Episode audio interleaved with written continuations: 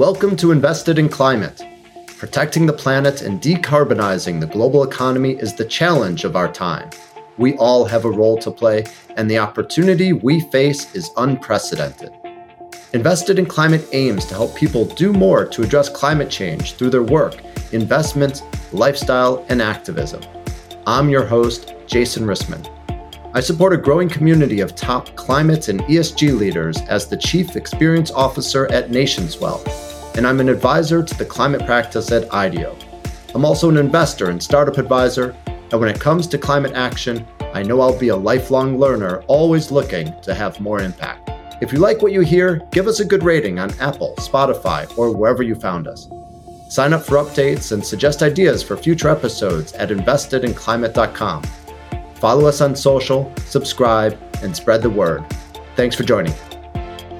Yes, we should be optimistic, but we should be realistic that we're not moving fast enough. And the speed at which we can move is going to fundamentally depend on the leaders who are pulling the levers that move that system forward. And my argument, we need the types of leaders coming out of Activate to play the role they're playing plus larger and larger roles over the course of their career. Hi, everyone. At the center of climate progress are scientists. They're developing new technologies with which we can build a new, more sustainable global economy. Moving inventions from a lab to startup companies to scaled products, however, takes more than science. Research scientists had long lacked a support structure to help them build successful businesses. That's where Activate came in. Founded in 2015 at the Lawrence Berkeley National Laboratory, Activate is a fellowship program that has helped almost 200 science fellows create companies that have now collectively created about 2,000 jobs and have raised about $1.5 billion. To learn more about Activate's important work, we're joined today by Activate CEO Cyrus Wadia. Cyrus brings a unique background, spanning time in the Obama administration, in academia, at Nike, and at Amazon. We talk about how Activate works, lessons they're gathering across climate tech verticals, examples of companies emerging from their fellowship, opportunities, gaps, and much more. I'm a big fan of the work Activate is doing, and I guess you'll soon be too. Enjoy. Cyrus, welcome to Invested in Climate. Thank you for being here today. Yeah, thank you. Really great to be here. Well, I'm a big fan of the organization that you're here representing and excited to learn more and excited to learn more about you. Cyrus, you have a fascinating background. You've worked in government, in industry, and with some very well known companies, and also in academia. Let's get started with a very quick flyover of your career visit the stops you've made along the way, and let's hear about the questions that have really driven you over the years. Well, let's start there. So I started my career in the mid 90s in Silicon Valley. I was an entrepreneur. I was getting kind of immersed in the web and e-commerce and mobile technology, kind of really at the origin story of those technologies and those mega trends. I love that experience. I learned a lot about product and consumer product in particular. I found my way into an academic role at UC Berkeley because I wanted to take that entrepreneurship and those skills that I learned. And my dream was how can I make a new solar technology in the lab and be the one to take that to market? That's what I was really excited to do. The core technology I was interested in had to be scalable, had to be cheap because I was looking at the 2 billion people on the planet that had no access to energy at the time. Even as I kind of finished up my degree, it wasn't time. There was still so much more development that would have to happen before any potential investor could kind of come in. So my plan at the time was to continue down that road and be that science entrepreneur. At that moment in time, my career took a completely different turn. I was invited to the White House to help with and support policy and energy and manufacturing and materials. And that's the type of phone call you don't turn down. I wasn't really looking for it, but when I got the call, I said, yeah, this is a place where I can make an impact. And this was in the years of President Obama. So I thought it was going to be about a year, maybe two. Ended up being six years. We were out in the DC area for that time, and it was exciting. I was getting to work on all sorts of things. From there, I went into the corporate sector. I wanted to work on product again and really invent, but I didn't want to give up the scale piece of this. So I found my way to Nike. Nike invited me to come lead sustainability. And so I had the privilege to do that for several years. And then I wanted to go even bigger, I guess. So I found my next move was go to Amazon and really push myself to the limits of scale. In both cases, leading sustainability, there's a lot to that. We can talk more about it, but a couple things that aren't always obvious when you're leading sustainability in these corporations, you do have an opportunity to think about incentives in the system that help drive good ideas through. And in big platforms like that, you get to work on that. So I did that. That was about 10 years of my career. And then just as I was leaving Amazon, I was ready for something different and got connected with Activate. And here I am. Here you are. Well, let's talk about it. You recently started as CEO of Activate. Tell us about the new role and really what is Activate and what's the problem it's aiming to address? So, Activate, we're a nonprofit and we're in the business of people. So, we exist to serve what I would call a new and growing class of entrepreneurial scientists. You know, back to my story, when I was coming out of my doctorate degree, with the idea of being an entrepreneur, with the technology, there's very little support structure around that. So, eight years ago, when Activate started, they set out to create a new support category for scientists to go into entrepreneurship. And these are specifically scientists in the hard tech space. So, think chemistry and materials and engineering. So, that's who we are. We run a fellowship program and we're looking for people who are deep in sort of this technical capacity with an aspiration that their technologies and maybe companies that can emerge from what they're doing help solve society's biggest problems. But we're also looking for folks with the capacity to develop and grow as leaders. And I think over the course of their career, the impact that they will have on society is going to go well beyond just how they're taking that initial idea out. But when I think about Activate in particular, I have to say that we fundamentally believe that entrepreneurship as a skill, there's a version of that that's teachable, trainable, coachable. And that's what we do with folks coming out of the lab. And the results are exciting. Tell us a bit more about who Activate Fellows are. Who is your ideal candidate? How far along are they as an entrepreneur or as a scientist? Tell us a bit more about who you're really looking to work with. If you think about it from the highest level, there are over 40,000 hard tech scientists out there accepting their degree every year. We as Activate, we run a fellowship program where we're supporting across several communities about 40 or 50 a year. And we get a lot of applicants. We get a lot of really talented people. I, would say one of the things that we are well respected for, and as I see it up close, we're doing really well, is how do we select the right candidates? But I wanted to say that there are more of the right candidates out there than we could possibly absorb. So, in some ways, it makes our job even harder. I think really what we're looking for are people who have these ideas that could be world changing. So, they are thinking big.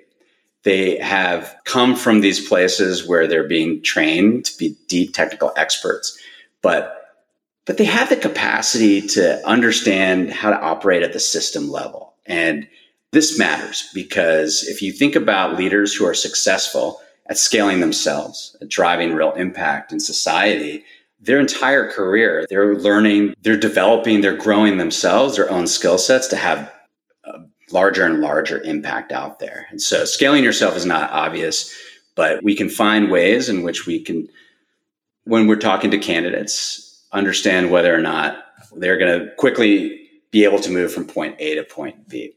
One last thing I'd say is we also believe in the strength of a community. So it'd be really easy to kind of select, like have selection bias where you're only looking for those top performers that are like checking all the boxes. But we're looking for a diverse slate, people who, if we're in the business of moving someone from A to B as part of this fellowship program over two years, I want to see kind of a distribution of kind of starting point because I think that actually lends strength to the community, as well as create the right support structure to bring everybody up faster. Let's double click there and tell us about that support structure. What is it that the fellows get and how does the fellowship work?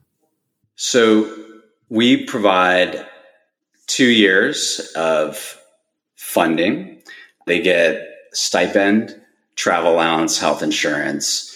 They also get $100,000 in R&D funds and we provide different mechanisms with some of our venture partners on flexible capital to support what they're doing. So that's kind of think about that as time and funding. So we're giving you a salary that's competitive so that you have the time and space to keep going, not have to think about, well, maybe I should go into this company here or find this academic position here. Part of the challenge historically with these hard tech problems is finding patient capital out there. And so we're plugging this gap to give them that time. And the fellowship is that compensation plus some of these other financial bits and pieces. On top of that, it's what we call an, our community. And think about this as a network of advisors, partners, champions. We have a very active community out there. It's really exciting to see. And I'd say that ranges from scientists to engineers, entrepreneurs, corporates, policymakers. A lot of folks have become invested in our success, but really the success of our fellows because they see what we see.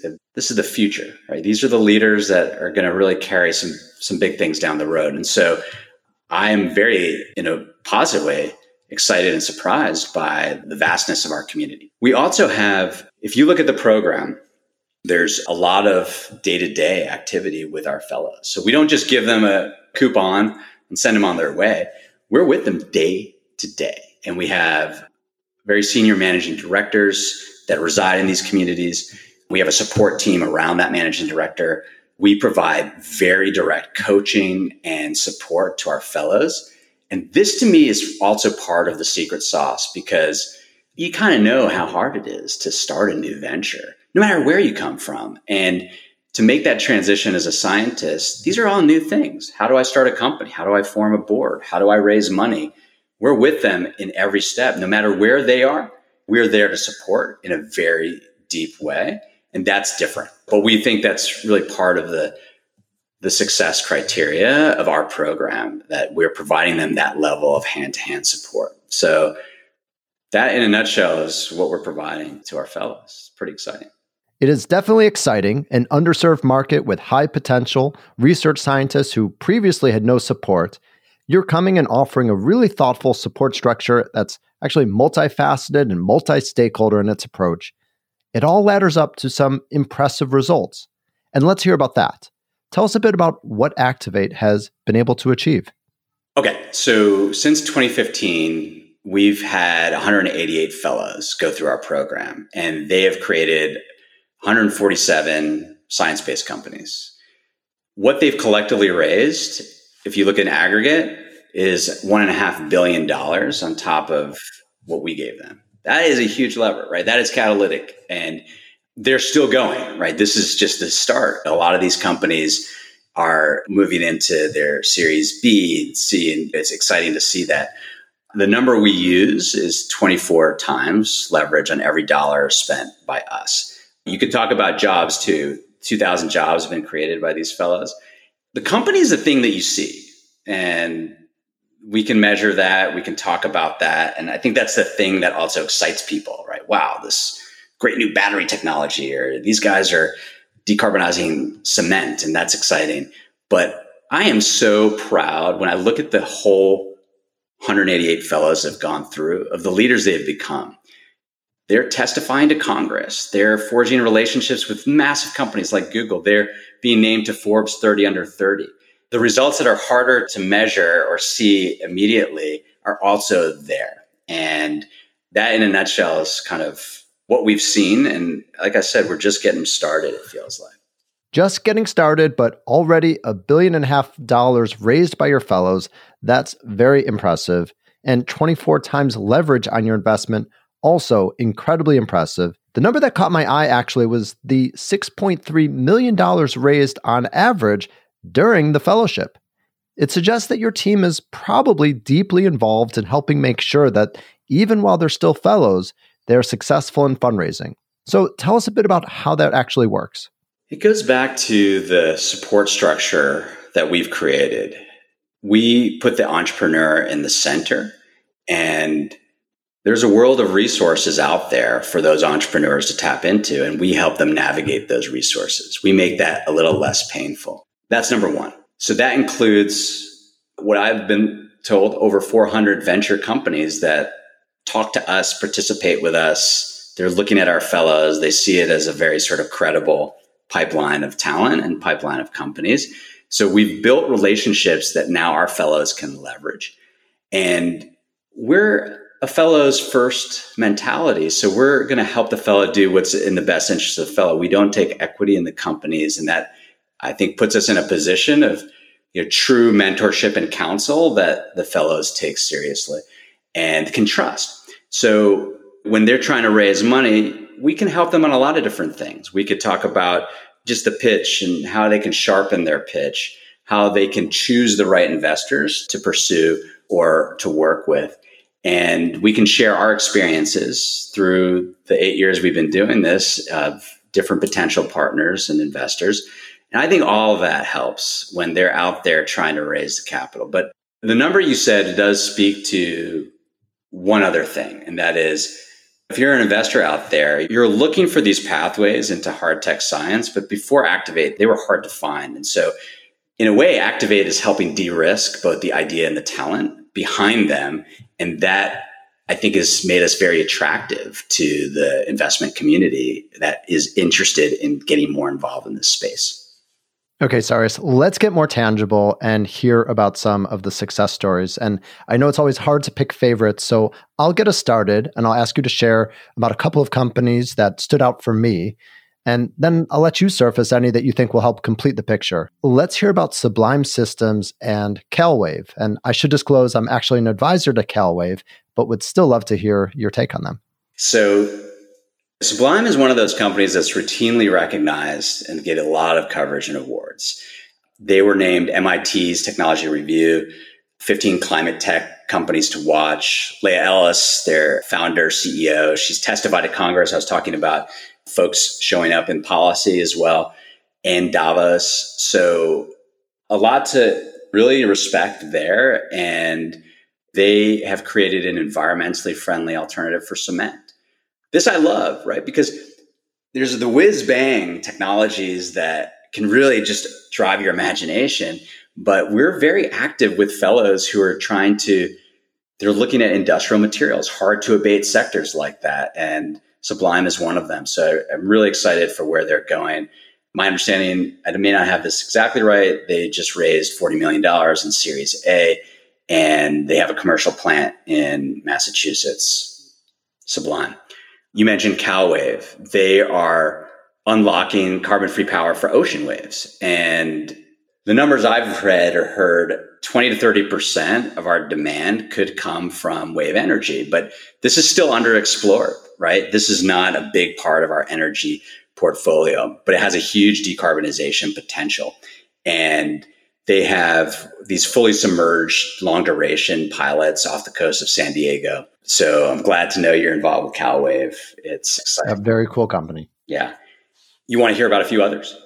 Yeah, let's do it. The list can go on and on. And in full disclosure, I'm not deeply familiar with a lot of these, but I do like to talk about a few. Fervo, they are in the game of geothermal.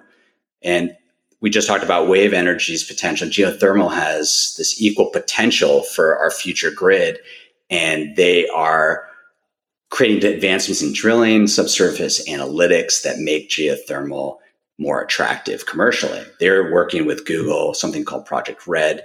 There's a company, Noon, Noon Energy. They have a flow battery technology. They just closed a $28 million Series A. Sonera, this is slightly different. And it's kind of a good one for me to talk about that's not entirely about climate, but they're democratizing portable high performance brain imaging that is reducing size, weight, cost. They're building a sensor that can detect brain activity just the same way we can measure heart rate. And they just closed $11 million. We have low carbon cement manufacturers. There's Brimstone, we have Twelve. There's many more I could talk about. I'll just pause there because you could get me going for a while on these. But when you meet the fellows and you see these companies, it's it really is something else. They are building the future. Well, fantastic. I mean, the breadth really speaks for itself. Clearly, you're working across verticals, things ranging from wave energy to geothermal to cement. So you've got the full spectrum, and that makes me really curious about what the organization has been learning. Are there different needs emerging from different spaces that match up well with the type of support that Activate offers? Or what are you learning in terms of where you can be most effective within the broad range of climate tech? We're tech agnostic. We're very focused on the, the human capital, the person part of this. And I would just say hard tech and science, these they're hard for a reason, right? And we need to be in the business of atoms more than bits if we're going to solve problems such as climate. These areas need patient capital. They require depth of technical development. We get to see and catch these great ideas very early at the start of the pipeline, which means, interestingly, Activate has a little bit of a perch and a view on what's coming down the road. So that has led us, I think, to themes and categories, maybe a little bit before the rest of the world has caught on, and we get to continue to see that. I think that just in general, we don't have an investment philosophy where we're saying this is a gap in the market that we're trying to plug. We believe, back to the tech agnostic part, there's a lot of room for innovation, even in established sectors. And we believe that these leaders, they're going to start here, but then over the course of their career, they may change, they may pivot, they may work on other problems that have a societal benefit. And so, really, it's the talent development part of this that becomes that currency that we carry through the longevity of the program. But to your point, we do get to see early ideas, and that that's something that I hadn't thought too much about, but that's something that's pretty interesting as well. Well, let's zoom in there if you're able to. I'd, I'd love to get a sense of, given your fingers on early stage pipeline, what's coming, and also what are you not seeing? Where do you think there are gaps and we actually need more attention? Well, there's the question and there's the spirit of the question. So you're going to get the spirit of the question on what I'm not seeing, but the pool of technologies coming through, I think they track to some things that you would expect for example, carbon removal is a growing area that tracks to the market. We are seeing more ideas on transmission. Okay, we've got this fully electrified world. Now, how do we actually move those electrons around? We're seeing maybe a renewed interest in nuclear and hard to permit and regulations that affect those permits and development of these big facilities. So it's all over the map. And the team could probably give you a lot more precision to some of the things that they're seeing, but we do see some trends. Now, in terms of the spirit of the question, I personally would love to talk about more, and maybe see more investment in the incentives that support these technologies to scale faster. We are in a race against time. Our enemy is the clock when it comes to climate. And we can't move these things fast enough. We being this collective we, society. So we have a lot of work to do still on fueling the innovation pipeline for these hard tech areas. That is for sure true. So I'd love to see more capital flow in that direction. And I'd love to see a deeper understanding of how commercialization works. It's, it's not just the idea, it's the incentives, the person, all the things that actually make this possible. How do we scale? But I come back to incentives all the time with my team when I'm talking to folks because honestly, the friction in the system for commercialization of any of this technology is just so high and it's in many different places. So until we start looking very sort of deliberately at these places of intervention that we as society can help release that friction, we're going to still struggle to get these ideas to the market, to get them to scale and to realize the impact that they all can have. Give us some examples of where it's working well, of where there's less friction or where there's interventions or investments that are really actually producing the types of results that you'd want. We're seeing the growth of areas such as solar, and wind for the electrification of our grid. We're seeing a big spike in investment in both the innovation and scale of battery technology that's going to happen with the electrification of vehicles, which we believe also is one of the tools for decarbonization.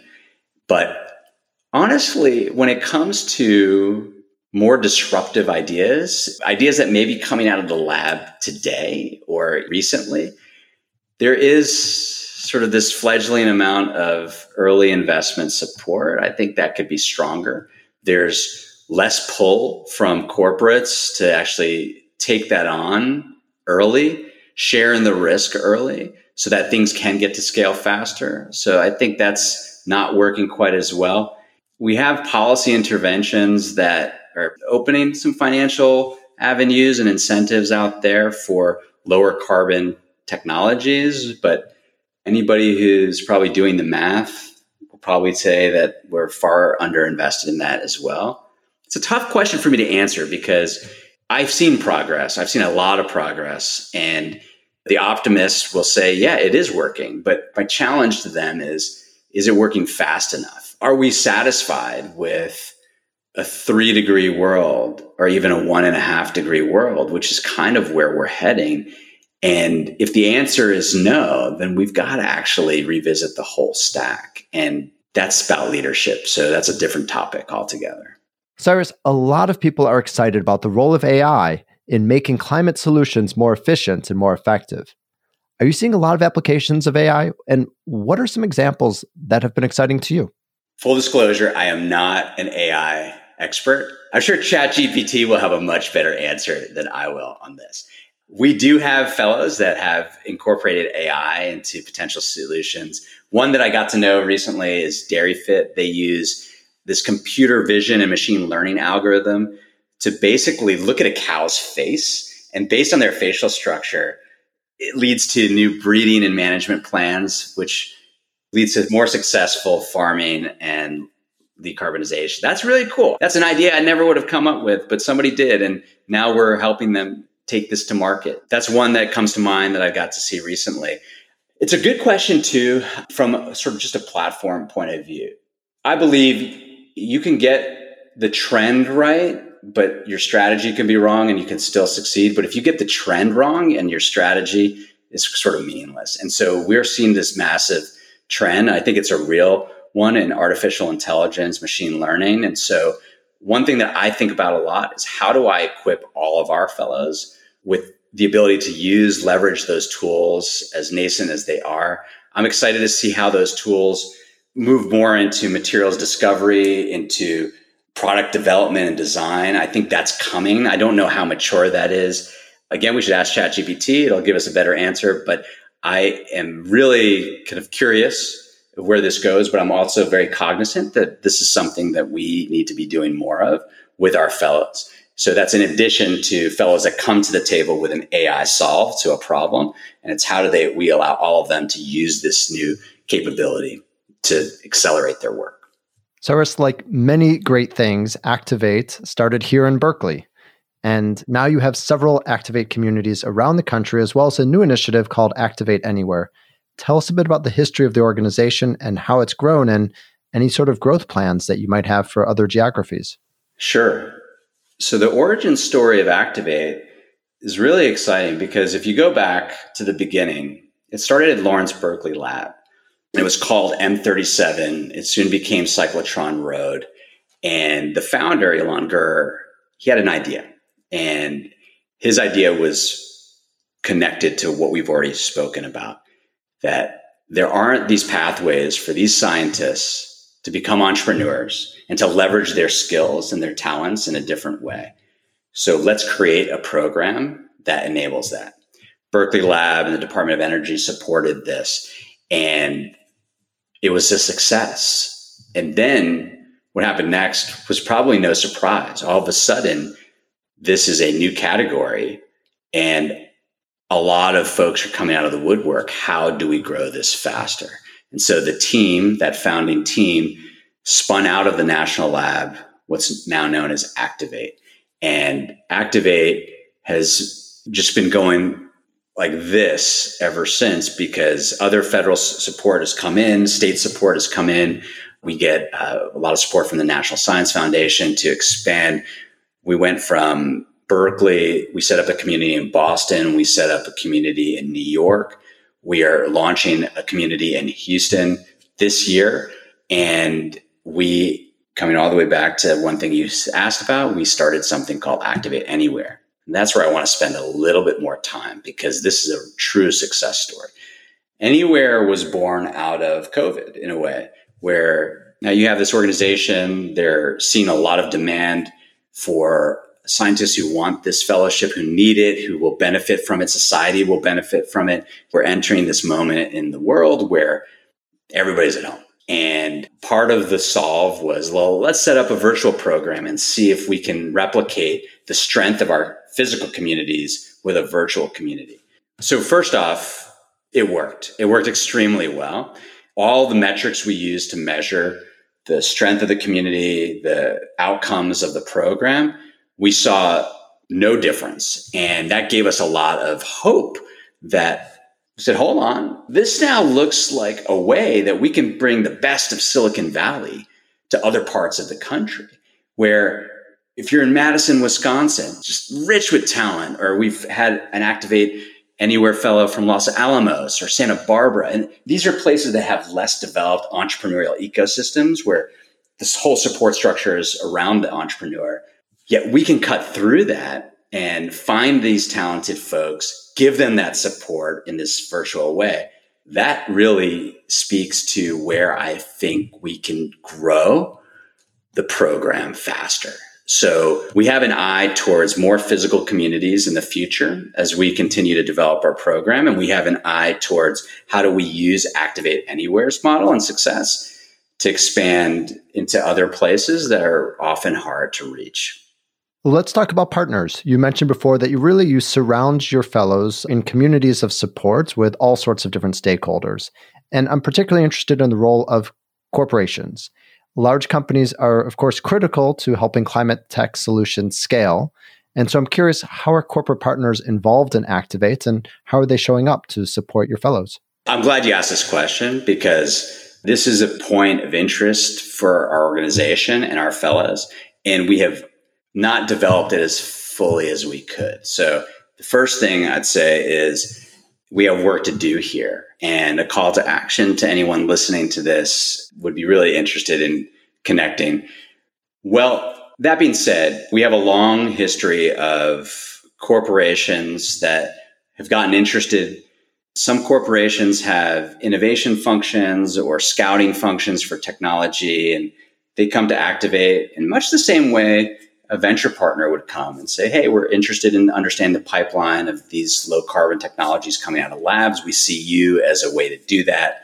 Can we sponsor you or can we go as far as sponsoring a fellow?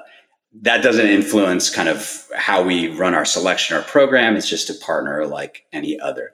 Where I think we can go even further, though, not every idea is a company. Not every scientist is a founding CEO.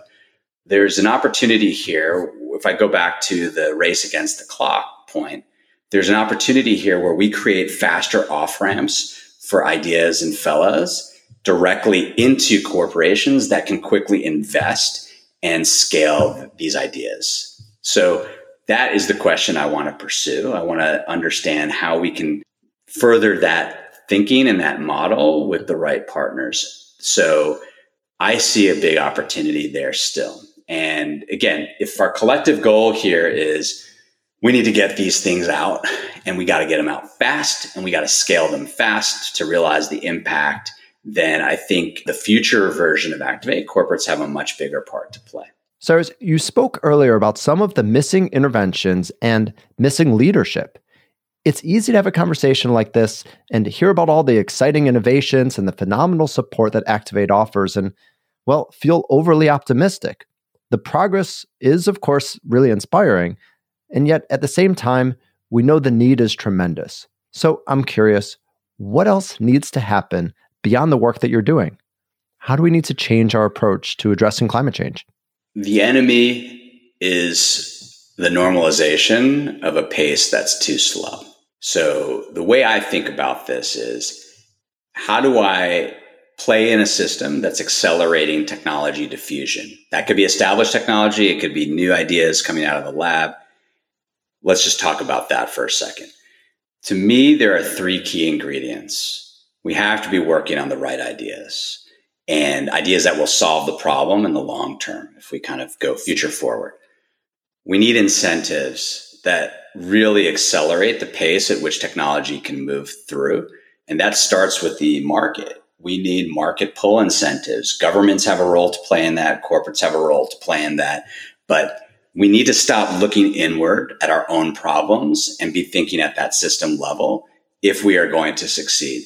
And then the third, often underexplored or overlooked, is the third ingredient is leadership in terms of commercialization. So think about it this way you see a lot of this written on paper, this belief in the handoff.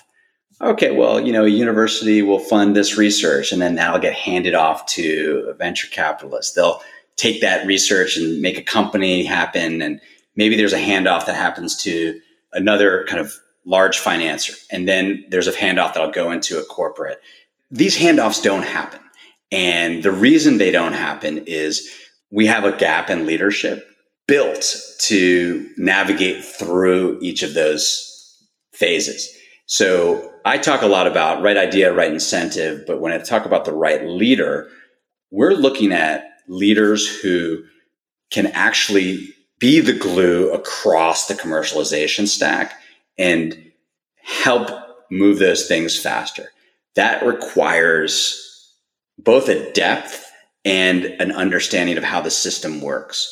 So I feel like, yes, we should be optimistic, but we should be realistic that we're not moving fast enough. And the speed at which we can move is going to fundamentally depend on the leaders who are pulling the levers that move that system forward. And my argument, we need the types of leaders coming out of Activate to play the role they're playing plus larger and larger roles over the course of their career.